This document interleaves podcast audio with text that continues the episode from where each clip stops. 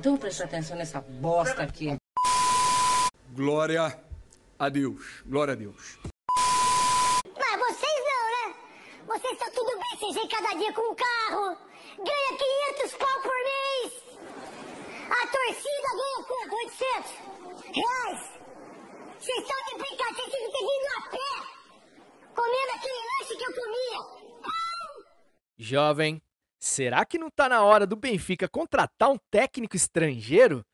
Fica aí o questionamento para começar o 36 episódio de.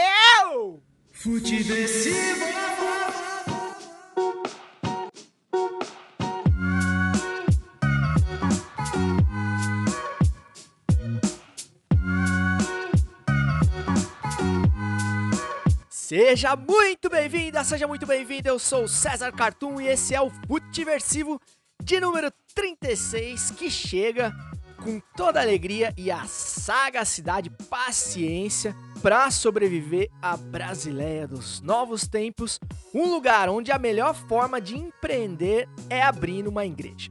Lembrando que você pode e você deveria, por que não, falar com esse programa através do e-mail do Futiversivo, o futiversivo.gmail.com ou ainda de maneira mais direta e mais intimista, que é por onde os ouvintes do Futiversivo costumam falar comigo com sucesso, é através do meu Instagram ali, do arroba César Cartoon, Cartoon com U e M de Maria. E por falar em Instagram, o Instagram do Futiversivo, o arroba Futiversivo, já está em gestação, já abri a conta ali do Instagram do Futiversivo.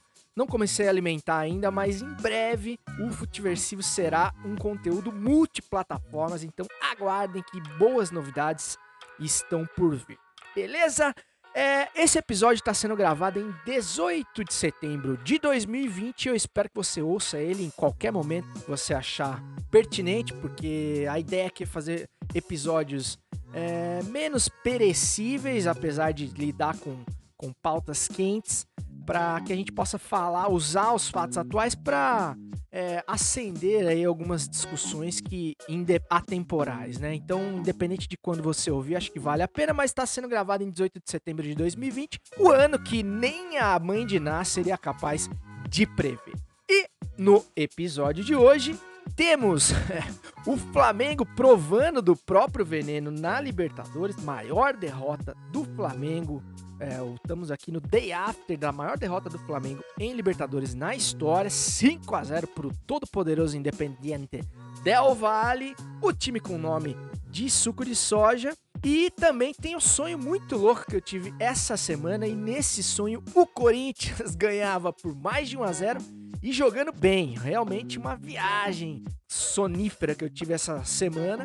E também vou dar uns 20 centavos aí de opinião para falar da treta lamentável no aeroporto de Guarulhos no último domingo, depois da derrota do Coringão para o Fluminense. Depois tem, é claro, o Pitadinha Histórica falando da volta do campeonato italiano para TV aberta, para TV Bandeirantes, agora a Band, mas o Claudião gosta mesmo é de passada, né? Então tem uma lembrança aí saborosa lá de 92, dos áureos tempos do show de esporte na Bandeirantes, que saudade, com grandes atuações de Silvio Luiz na narração, Silvio Lancelotti nos comentários, entre comentários esportivos e culinários, e Walter Casagrande em grande fase no Turino. E falando em saudade, no Quem Indica de hoje também tem uma série que quem assiste já ganha automaticamente o certificado de tiozeira das galáxias.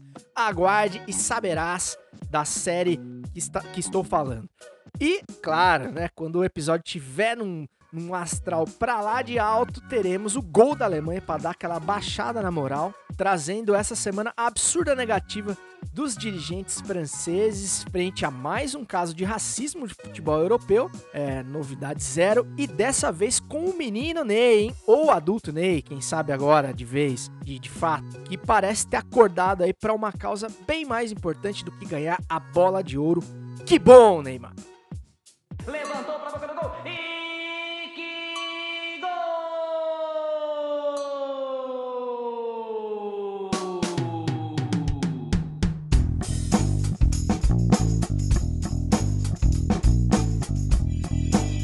Eu vou com você nessa, garotão! Sempre, sempre com as bênçãos dele, Osmar Santos, o maior de todos, a voz das diretas, não me canso de falar é que damos início aí aos assuntos minimamente, minimamente relacionados ao esporte bretão que tanto amamos, começando pelo 5 a 0 0 a 5 sofrido pelo Flamengo do Domecq, sob efeito de Domecq, talvez, na altitude de Quito, frente ao Independiente del Valle, do promissor treinador espanhol jovem Miguel Ángel Ramírez, provavelmente um fã do Guardiola e do seu pupilo, o nome de Conhaque, e o, o aluno aprontou para cima do mestre, bonito ontem. É, eu não vi o jogo, cara, confesso que eu não vi o jogo inteiro. Hoje assisti os melhores momentos para falar com o mínimo de propriedade sobre o acontecido lá no Equador. Mas o fato é que tem coisas, né, cara, que não tem como a gente deixar de reparar. Por exemplo, o Jorge Jesus, que também tomou uma traulitada essa semana na Champions e já tá fora da Champions também, podia ter muito bem ficado quietinho no Flamengo, né? Tava dando tão certo, 2019 tava tão bem, o Flamengo voando, um timaço jogando por música, o JJ pra lá de valorizado, rei do Rio, acima até de Joel Santana, é, quem diria, e resolveu aí alçar voos maiores, né? Essa insistência que o ser humano tem de buscar novos desafios e a coisa ficou ruim tanto para um quanto para outro, né, cara? E o Flamengo realmente não consegue repetir as glórias de 2019, é, muito por conta de tudo que aconteceu esse ano e pela mudança no comando técnico aí, o, o, o Domenech Torrent não consegue realmente é, dar uma, uma estabilidade ao time, né? O time oscila demais, é, oscila, é, intercala jogos bons com jogos muito ruins, toma muitos gols. E ontem não foi diferente, mas realmente chama muita atenção tomar uma goleada de 5 a 0 Por mais né, que os, os, os jornalistas, aí, os plantonistas do, do, do, clubismo carioca insistam em passar um pano, né, cara? Eu acabei de ouvir aqui o Muito Mais do que Futebol, que foi curiosamente gravado antes da derrota, né? E você vê o, jornalistas que eu respeito muito, que eu gosto demais, como Mauro César Pereira e o Lúcio de Castro falando desse técnico, do, do, do Domenech, realmente é de uma diferença de análise, assim, né? De uma boa vontade, assim, um pouco acima da média, eu diria. Porque se é um cara, por exemplo, como o Renato Gaúcho do Grêmio, que tivesse tomado um 5 a 0 de um time do Equador, eu tenho certeza que a análise seria muito mais perrenha, muito mais implacável do que, a, do que aqueles farão, com certeza, é, acerca do trabalho do Domecq, que precisa ser contestado, cara. Não adianta. Não dá pro cara tomar um 5 a 0 com o timaço que ele tem na mão e a gente achar que tá tudo bem, que é apenas um acidente de percurso. Outra coisa que me chamou a atenção, falando do jogo propriamente dito, é a qualidade na final, nas finalizações de fora da área, cara, do time do Equador. Pô, uns dois ou três gols ali de chute colocado, tirando do goleirão. É, tudo bem que era o César, né? Não é o goleiro titular, algumas bolas aí, talvez defensáveis, mas assim, pô, qualidade do time do Equador na finalização, o que mata de inveja nós brasileiros, porque você não vê ninguém, cara, no futebol brasileiro, rara, salvo raríssimas exceções, batendo de fora da área, testando o goleiro, tentando tirar do goleiro, batendo de curva, né, de rosca, como como a gente pôde ver ontem, cara, e você vê que dá resultado, cara. O cara tem liberdade, abriu o clarão, bate no gol, meu filho. E no Brasil parece que tem uma regra que só vale gol dentro da pequena área, ou de cabeça ou pelo, ou pelo chão mesmo. Os caras só batem na última hora, na hora que não dá para não finalizar, o cara finaliza. Então, pô, podia ser uma tendência aí, né, cara? Os treinadores brasileiros podiam começar a incentivar essa prática, porque, porra, cara, o, o gol de fora da área já decidiu muito jogo, historicamente, no, no futebol e e é uma prática que vem sendo deixada de lado, né? Tanto nas cobranças de falta, na bola parada, como com bola rolando. E um exemplo disso é o nosso querido Otero do Corinthians, o venezuelano Otero, convocado para toda a poderosa seleção da Venezuela, inclusive vai desfalcar o Corinthians nos próximos dois jogos, mas é um cara que é um jogador comum, né? Um, um jogador esforçado, um cara um bom jogador, mas nada demais. Só que o cara tem um chute, cara, que faz dele um jogador é, é, com vaga num- nos maiores times do Brasil, com certeza, por causa dessa característica específica dele de bater muito bem de fora da área, tanto nas cobranças de falta, escanteio, quanto com bola rolando. Fez o seu primeiro gol é, essa semana pelo Corinthians, não à toa, num chute de fora da área, numa jogada ensaiada, né, pelo, pelo novo técnico do Corinthians, o interino Coelho.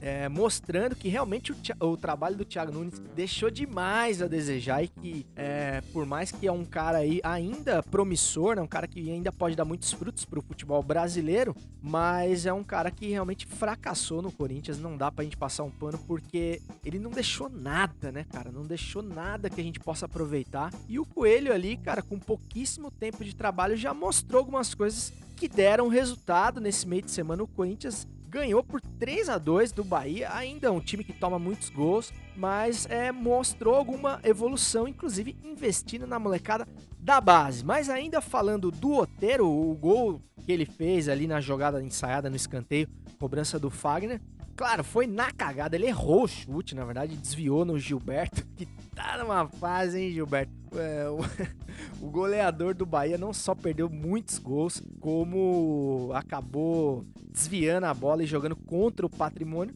Mas o fato é que quem não chuta, meus amigos, não faz gol. Se não chutar, não faz gol. E o Otero é, não peca por omissão, né, cara? Clareou, ele chuta mesmo e tá certinho o Otero, porque ele tem muita qualidade. E o outro destaque ficou pros meninos, né, cara? Pro Rony e pro Xavier, que entraram é, numa fogueira danado. O Corinthians precisava demais da vitória. E os caras deram conta do recado, deram o sangue, honraram a camisa e não sentiram a pressão. E o Rony foi premiado, né, cara? O moleque tem uma história de vida fantástica, perdeu o irmão, é, enfim, que era uma promessa também do futebol. Acabou infartando o irmão com problemas cardíacos e ele, é, na estreia no profissional, faz o seu primeiro gol, mostrando muita qualidade. Eu desejo toda a sorte pra esses moleques e toda a sorte também pro Coelho, cara. Porque eu vou te falar, cara, a gente cobra tanto que você não tem novidades, né? Não tem novos treinadores surgindo. É, a gente não vê um horizonte assim promissor. São sempre a mesma meia dúzia de treinadores é, rodando, né? Intercalando nos maiores clubes do Brasil.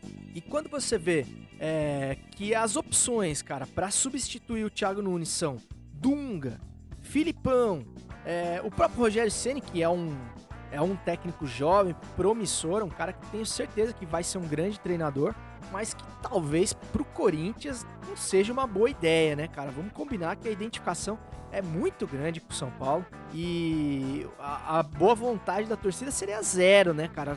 Em qualquer, no primeiro resultado negativo, o Rogério Ceni teria que lutar contra mais esse fator, né? Então, acho que ainda não é a hora dele treinar o Corinthians, se é que em algum momento vai ser a hora dele dele treinar um rival assim do porte do Corinthians frente ao São Paulo. E Dunga, né, cara? Pô, Dunga dá, né, cara? Se for pra andar pra trás desse jeito, por que não, quem sabe, investir no Coelho, né, cara? Que é uma prata da casa, um cara que conhece muito bem a base. Não sei se virá a ser um grande treinador, mas quem sabe com o investimento do clube, com o clube chegando e falando, ó, cara, nós vamos, sei lá, te pagar uns cursos, aí você vai pra Europa, nas férias, a gente vai fazer de você um grande treinador, um treinador criado em casa. Por que não, cara? Quem sabe não poderia ser, cara, um cara que tem uma identificação enorme com o Corinthians, um técnico negro, cara, um cara que, meu, tem a questão da representatividade. Eu acho que seria muito legal se ele se transformasse num grande treinador. E não seria a primeira vez que isso acontece, né? O próprio Carilli é um cara que era um interinão ali, um, um, cara que estava ali por trás dos trabalhos do Tite, do Mano, e acabou se firmando e dando muito resultado, né? Claro que é, o carilismo realmente não é um- uma metodologia de trabalho que eu sou muito fã, mas o Coelho, quem sabe, seja aí esse respiro, né, cara? Essa novidade que a gente tanto busca fora e que pode estar ali no, no, no quintal corintiano, por que não? É, o time não sei se encaixou um jogo bom ali, que pode ser só um, um lampejo ali, que vai ficar por isso mesmo, mas pô, o time mostrou muitas opções jogando sem centroavante fixo, é, agrediu mais, bateu no lugar com 5, 7 minutos, o Corinthians já tinha dado dois chutes no gol, falei, meu Deus, o que, que tá acontecendo? O Corinthians passando do meio campo, uma certa rapidez, é, então fiquei empolgado até com esse, com esse início aí de trabalho do Coelho, foi muito mal no jogo contra o Fluminense, escalou mal, mexeu mal, mas deu a resposta aí na hora que o Corinthians mais precisava. Então, faço votos para que o Coelho tenha sorte aí, tenha êxito é, nessa oportunidade de ouro que ele tá tendo, né, cara? Até muito por falta de opção no mercado. Pode ser que o Coelho é, encontre aí o, o, o, rumo que o Corinthians perdeu, porque, cara, é, o ano não tá fácil. O Corinthians ali visita perigosamente a região do rebaixamento e a gente sabe que quando um clube do tamanho do Corinthians ronda demais essa, essa zona, é, tudo joga contra, né, cara? A confiança, a pressão fica insuportável e realmente é algo que o Corinthians deve se afastar o mais rápido possível, porque senão a coisa complica. Se deixar pro final do ano, o caldo engrossa. E falando em caldo engrossa, o caldo engrossou bonito no último domingo, né? Depois da derrota do Corinthians para o Fluminense no Maracanã. Na volta do clube a São Paulo, por uma coincidência do destino, o meia dúzia de babaca, de vândalo, de bandido, estavam lá esperando, não tinha nada melhor para fazer no domingo à noite, né? em vez de assistir o Fantástico, o cara sai de casa pra ir lá pra Guarulhos agredir jogador e agredir os ídolos do time, né, cara? É de uma burrice, assim. Além, além de ser um crime, é, é muito burro o cara achar que ele vai contribuir de alguma forma fazendo esse tipo de pressão, esse tipo de intimidação física, né? E eu não duvido nada que esse tipo de iniciativa tenha tido a conivência da, da diretoria, cara, porque é muito incrível, cara, que os caras, depois de uma derrota dessa, não passem nem pela cabeça de quem comanda a, a logística ali da volta para casa. É, o time com voo fretado poderia ter descido em Campinas, poderia ter ficado no Rio, mas não, os caras descem pela porta principal, o busão parado ali. É óbvio que poderia acontecer alguma coisa, como aconteceu, pouquíssimos seguranças, ou seja, é, os caras precisam, cara, garantir a integridade física dos jogadores. E é muito humilhante você ver um cara do tamanho do Cássio, é, é, literalmente falando, e também o tamanho dele como jogador do Corinthians, passar por esse tipo de coação ali, é, ter que entrar correndo no busão, cara. Acho que a gente tem que ter mais respeito pelos ídolos, não só do Corinthians, mas como de qualquer outro time. Mas o Corinthians é especialista em fritar ídolos historicamente, cara. Rivelino, Neto, Marcelinho, Sócrates, todos, cara, saíram pela porta de trás do clube por causa dessas manifestações desses babacas, cara, que insistem em existir é, e que tomam para si é, a representatividade do torcedor corintiano, cara. Quem são esses caras para falar em nome do Corinthians, cara, da torcida do Corinthians? São 30, mais de 30 milhões de torcedores, cara. E esses, e esses caras não podem fazer esse tipo de pataquada lá, cara, e sem consequência nenhuma, né? Porque seria muito, muito fácil é, identificar esses caras. As imagens estão lá em HD, em Full HD, talvez, da, da TV Gazeta, que tava ali em cima do lance no domingão à noite. Eu assisti, inclusive, por coincidência, o Gazeta Esportiva, o, o Mesa Redonda, no domingo à noite, inclusive o Crack Neto tava lá por coincidência. E quando cortaram pro aeroporto e a gente viu essa, aquelas cenas lamentáveis e infelizmente não vai acontecer nada com essas pessoas porque nunca acontece porque parece que o futebol é um universo paralelo onde os crimes têm uma outra o futebol é política né onde os crimes têm uma outra conotação um outro tipo de julgamento enfim é, e a conivência faz com que esses caras voltem a ter essas atitudes vez ou outra quando eles acham que a paciência acabou, né? E o que é diferente, né? Muito diferente da, da manifestação é, do protesto, enfim, da pressão. Isso faz parte de um clube grande e tem que existir mesmo, cara, porque tem jogador que é bunda mole, tem jogador que faz corpo mole, é, que não honra a camisa, que não entende o peso da camisa que tá vestindo, o tamanho da história, mas é, existem formas e formas de você protestar e nada justifica aquele tipo de, de atitude. E eu acho muito, muito triste ver ah, o jeito que a gente trata os nossos ídolos. E eu não estranharia nada se caras como Cássio ou Fagner resolvessem sair do clube. Sairiam com muita, com muita razão se saíssem. E esse tipo de gente só vai aprender a hora que vê o Cássio fechando o gol de um rival. Aí você vai entender o tamanho da importância desse cara. Porque se o Corinthians hoje pode falar que é campeão da Libertadores, pode falar que é campeão mundial, é por causa do Cássio, cara. Sem ele, não teria rolado e a gente sabe muito bem disso. Quem é corintiano sabe. Mas quando o presente tá uma naba, a gente apela pro passado e passado, meus amigos, é a especialidade dele, o amante do pretérito, o Roberto Avalone sem cabelo a caju, o filhote de PVC, Cláudio Campos e o seu infalível pitadinha histórica, exclamação. Pitadinha histórica. Reticências, três pontinhos, fecha conchetes, abre aspas, underline, interrogação.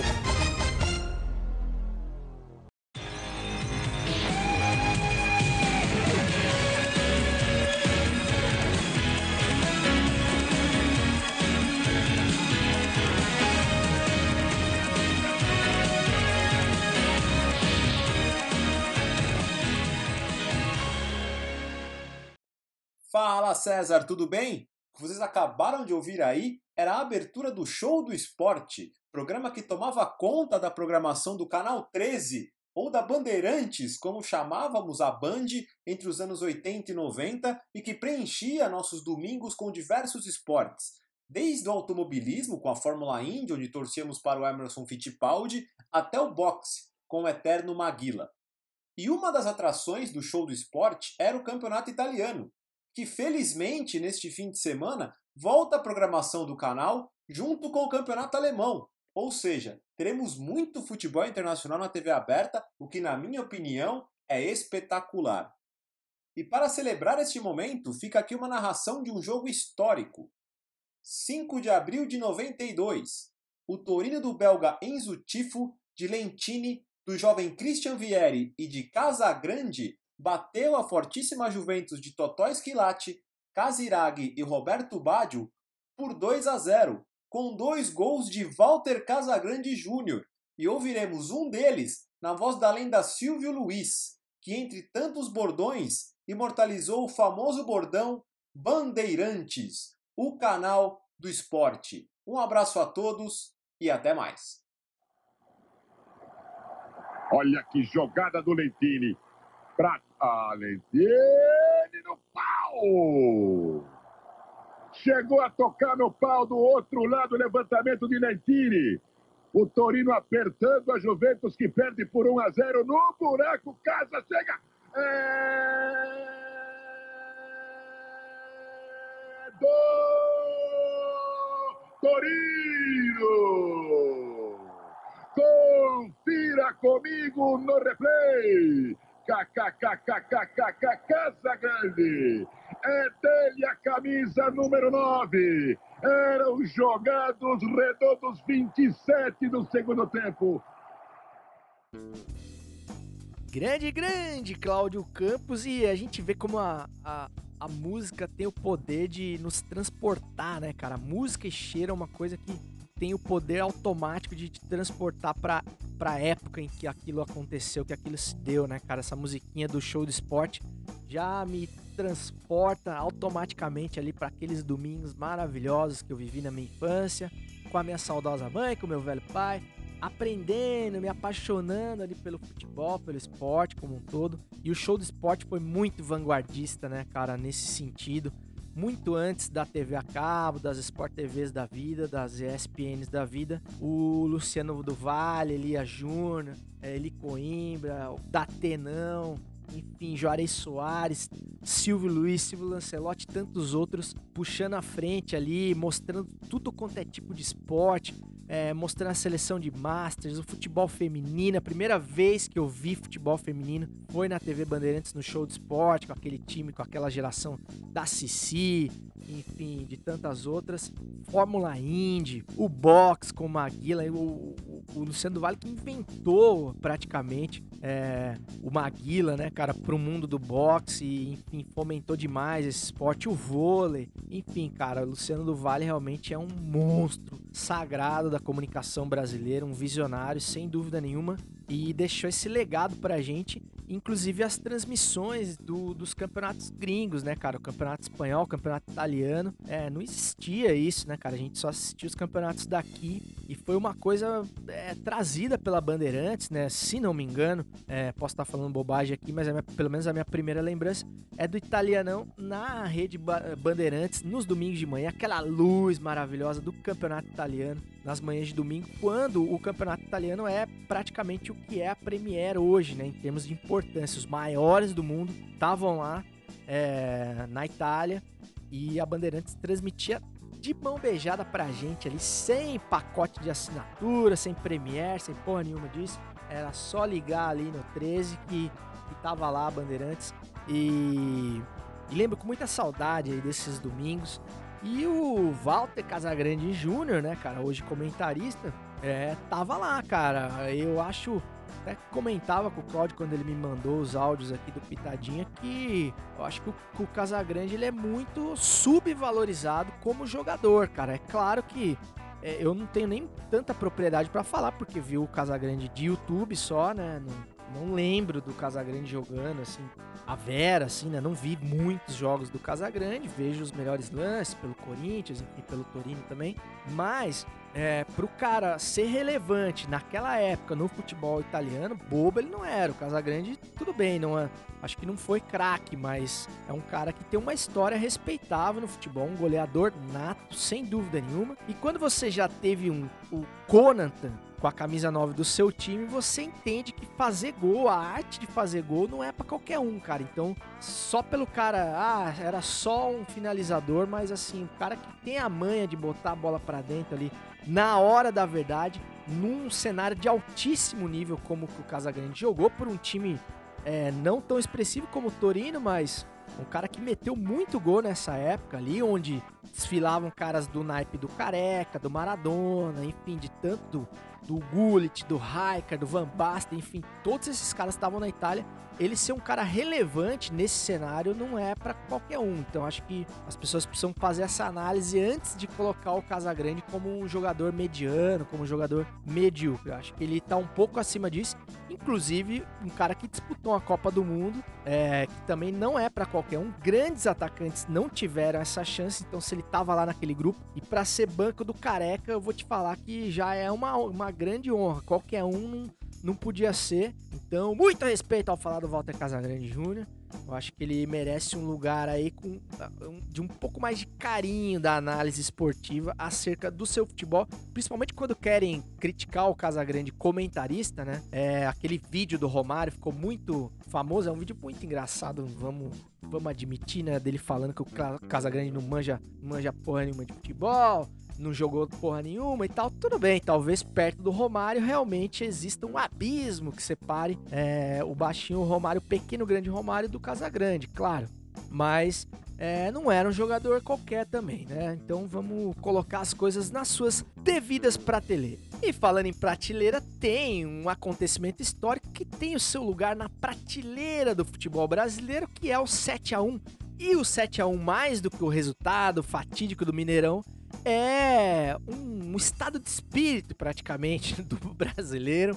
É um é um 7 a 1 moral que se repete dia após dia, semana após semana, e essa semana, é claro, não foi diferente e o 7 a 1 não é privilégio só do futebol brasileiro, como você vai conferir depois dessa vinheta emblemática.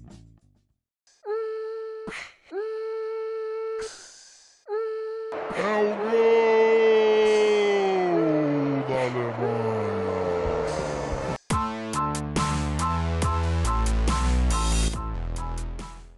Caso Neymar.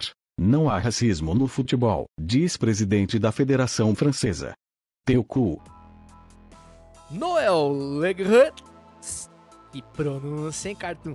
Se, se esquivou quando questionado sobre a denúncia de Neymar, mas disse que, abre aspas, quando um negro faz um gol, todo o estádio aplaude, fecha aspas, e segundo esse poeta calado do, do Noel, vamos chamar ele de Noel na intimidade, isso justifica o fato de não haver racismo no futebol europeu, o que é de um cretinismo assim ímpar, né, desse cidadão. Eu vou dar uma lida aqui na matéria que diz que o presidente da Federação Francesa de Futebol, o Noël Legrand, não sei se é assim que se pronuncia, mas pareceu certo. E o que já é mais importante do que ser certo é parecer certo. Foi polêmico ao comentar a acusação de racismo de Neymar contra o zagueiro Álvaro Gonzalez, do Olympique de Marseille. Em entrevista a uma rádio francesa, o mandatário afirmou que a injúria racial não é um problema no esporte. Em um jogo pode haver problemas, abre aspas aí pro, pro cidadão. Mas temos menos de 1% de dificuldade hoje. Quando um negro marca um gol, todo o estádio aplaude. O fenômeno do racismo no esporte e no futebol em particular não existe ou quase não existe, disse o seu Noel, que imagino que estava sob efeito aí de do Magnopirol gotas com cachaça pitu para falar um tamanho de uma asneira dessa, né? Ou realmente estava só sendo cínico mesmo que eu, que eu acho que de fato aconteceu, né? Perguntado especialmente sobre a denúncia de Neymar, o dirigente se esquivou da pergunta e comentou somente a confusão generalizada na derrota do Paris Saint-Germain para o Olympique de Marseille. Ou seja, tentou tirar o foco é, do, do, principal, né? Para justificar ali. Ou seja, quis mudar completamente o foco da, da notícia. Vem, é aquele cara que, que pega a mulher no sofá com o amante e vende o sofá. É mais ou menos isso que ele quis fazer. E esse negacionismo não é privilégio dos dirigentes do futebol francês. É, se passa pano para o racismo, para os vários e vários sucessivos casos de racismo no futebol europeu, principalmente, é, na Itália, né, que é um grande polo do, do, racismo no futebol mundial, talvez. A Itália que de tantas glórias do passado, como mostrou Pitadinha, mas que também dessa praga do racismo, né, com a conivência dos dirigentes que sempre tentam minimizar os acontecimentos sucessivos, caso ali do nosso querido Lukaku, que é sempre vítima, né, o Lukaku da Inter de Milão, é, e que nada acontece, né, sempre é, a, as punições são inexistentes, e no caso do francesão ali também, mas o fato, cara, é que existe um movimento que a gente não pode menosprezar no futebol mundial, que é a reação dos grandes, cara. Quando os grandes ídolos do esporte, caso do, do basquete americano, né, dos casos da greve na NBA, caras do, do porte do LeBron James entrando nessa briga, é, caras do porte do Lewis Hamilton na Lewis Hamilton na Hamilton, vamos chamar de Lewis Hamilton, porque o, o, o podcaster que tá com dificuldade entram nessa briga, levantam essa bandeira no cerne do elitismo, que é a, no suprassumo do elitismo branco que é a Fórmula 1, né, cara? Quando você tem o maior campeão de todos, né? O cara que ganha de todo mundo, com léguas de distância, fazendo protesto fim de semana sim, fim de semana também, é, em relação à luta dos negros por condições iguais, pela praga do racismo, cara, isso é de uma importância enorme. E talvez o, o Luiz Hamilton tenha influenciado o seu amigo Neymar, né, cara, que é um cara que até então ainda não tinha se atentado para esse para essa luta, para essa bandeira. E eu fiquei muito esperançoso, apesar do caso ser muito lamentável, de que, de que esse episódio faça com que de fato o Neymar atinja um amadurecimento político, é, não na política partidária, né? Porque, enfim, as demonstrações de apoio ao governo Bolsonaro que ele já demonstrou, talvez até por interesse próprio, enfim, isso é um outro caso, mas uma consciência política no que lhe é mais pertinente, que é o fato de ser negro, né, cara? Então, por mais que o Neymar viva numa bolha de privilégio e talvez é, a sua condição, o seu talento extraordinário o tenha livrado aí de um, de um racismo mais, mais emblemático, né? Ou de, de, de episódios de racismo mais mais gritantes que o fizessem acordar para esse problema tão grave, é, o Neymar, mesmo estando no topo da cadeia do esporte, sendo um dos melhores do mundo no que ele faz, sendo um cara milionário, um cara que atingiu as mais altas castas da sociedade. Quando acontece um caso desse, a gente vê que sempre vai ter alguém que mostra que não é suficiente o cara ser bem sucedido, o cara ser rico, o cara ser talentoso. É, sempre vai ter alguém querendo minimizar, diminuir essa pessoa pelo fato dela ser negra. E é aí que mora o câncer do racismo, e é aí que a gente vê que o racismo é um problema muito sério, um problema realmente. É um problema que está enraizado no, no DNA humano, assim, né? Uma coisa é comportamental que foi aprendida e que, foi, e que é repassada e que ainda está longe de ser resolvida, porque nem nem os gênios da raça estão livres desse fardo. Outra questão que se levantou também é o fato de dessa coincidência entre aspas desse, desse, primeiro posicionamento do Neymar contra o racismo ter vindo logo após ele ter mudado de patrocinador ali, né? Ele saiu da Nike, foi para Puma,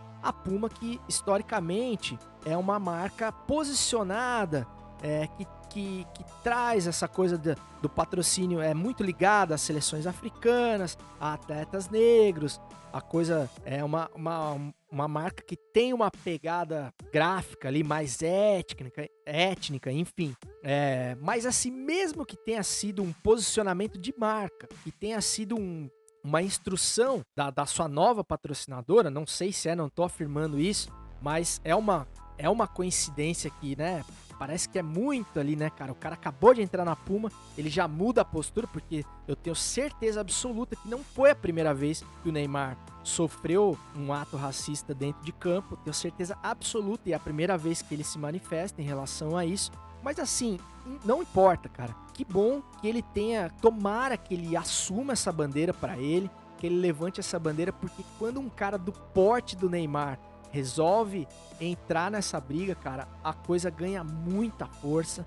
É, eu acho que a comunidade negra tem muito a comemorar e todo mundo que, que, que quer combater, que é um mundo menos racista, um mundo mais igual, um mundo menos ignorante, tem muito a comemorar. E eu espero demais, cara, que o Neymar é, continue nessa, porque o futebol vai ganhar demais, cara, quando caras como ele resolvem brigar pelo que é certo. E aí ele vai ver que essa coisa de melhor do mundo, de prêmio individual, é pequeno, cara, pela história que ele vai deixar, pelo legado que ele vai deixar. Assim como caras como o Muhammad Ali, enfim, outros atletas que, que, que, se tornaram muito mais importantes pelo seu valor simbólico, caso do Sócrates, por exemplo, mesmo não sendo negro, numa, numa outra, numa outra seara ali democrática, enfim, esses caras, no, no frigir dos ovos, a história vai julgar esses caras de uma maneira diferente. E o Neymar, se ele quer ser o ídolo que ele almeja ser mesmo, eu acho que ele tá indo para um caminho muito legal quando ele entra nessa briga. E isso vai valer muito mais do que todos os gols e lances que ele fez. É claro, o fato dele ser um grande, dele ser um, um dos melhores, é, vai legitimar, vai dar muito mais voz, vai dar muito mais importância a tudo que ele falar. Então as coisas andam juntas, mas o que ele tá fazendo fora do campo agora tem um valor simbólico muito maior e ele vai ver isso no futuro e tomara que ele siga nessa. Certão? Vamos de quem indica então? indica.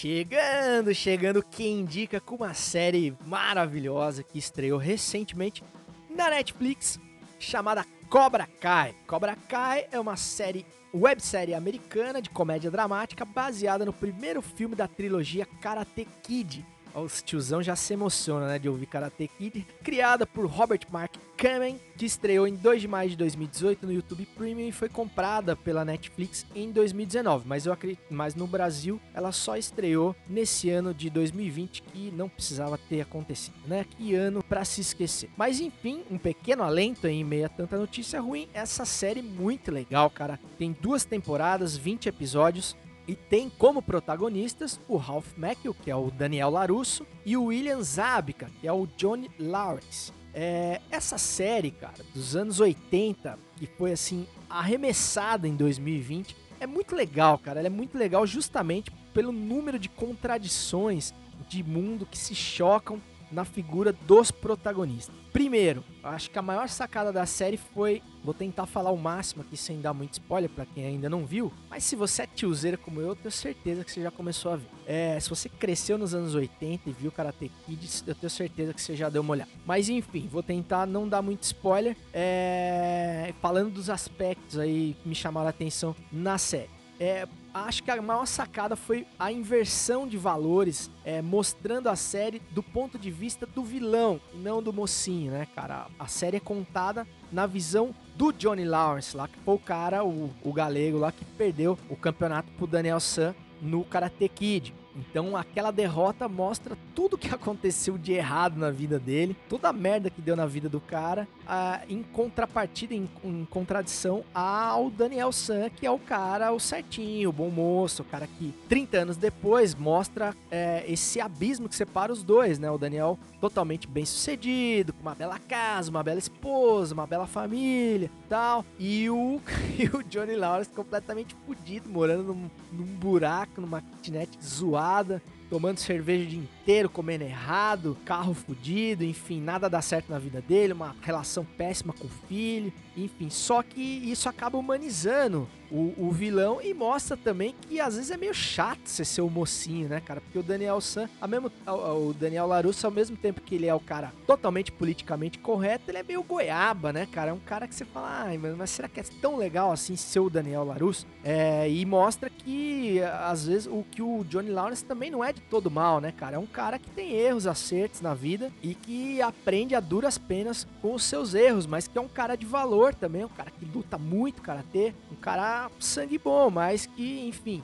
é, cometeu uma série de deslizes e ele é o cara, literalmente, que foi tirado dos anos 80 e colocado em 2020. Então mostra toda a dificuldade que ele tem de interagir no mundo, onde ele era o cara do fundão, né, da sala, o cara que pegava todas as minas, o cara que era homofóbico, machista, é, que batia em todo mundo, enfim, que agredia os nerds. Ele vê o mundo tomado de nerds, né, cara? Os novos alunos da Cobra Kai, ele reabre a academia ali de, de karatê e ele tem que lidar com essa nova geração, né, cara? Com valores completamente diferentes e ele a duras penas vai aprendendo que, que realmente o mundo mudou demais, né, cara? E é muito legal a série, cara. E sem contar que, é, é assim, é o puro suco dos anos 80, né, cara? Então é muita nostalgia. Então você que é tiozão como eu vai curtir demais Cobra Kai. Tanto assim pelos abusos realmente das referências oitentistas, a trilha sonora maravilhosa, personagem, né, cara, que não se encaixa em 2020, tá preso ali aos anos 80. Então eu me identifico demais com isso. E realmente eu tenho certeza que você vai gostar demais se você ainda não assistiu é, Cobra Kai. E se você é um pouco mais novo e não assistiu Karate Kid, assista primeiro a trilogia do Karate Kid e depois vá assistir Cobra Kai, porque ela vai fazer muito mais sentido. Você vai gostar muito mais depois de conhecer a, a, a, a origem, né? a raiz de toda as, todas as referências que você vai ver nessa série. Beleza? Enfim, meus amigos, já falei demais. As mudanças prometidas no Futiversivo ainda não aconteceram, mas hão de acontecer. Eu tenho certeza que o podcast vai ficar muito melhor com as coisas que estão aí por vir. Só precisam ainda de um tempo de maturação, mas o Futiversivo ainda vai dar muito o que falar, meus amigos, não só como podcast, mas como conteúdo multiplataformas. Então vocês não perdem por esperar. É, sigo aqui pedindo para você que chegou até aqui, curte o Futiversivo, que indique o Futiversivo para alguém que ainda não conhece, para a gente aumentar o nosso número de, de ouvintes, que seria muito legal e que está acontecendo pouco a pouco. E eu encerro esse episódio de número 36 me despedindo declarando inaugurado mais um final de semana e desejando, é claro, que você tenha alguma coisa melhor para fazer na vida do que ir para o aeroporto num domingo à noite agredir jogador. Até semana que vem. Tamo junto, mas sem aglomerar e segue o jogo!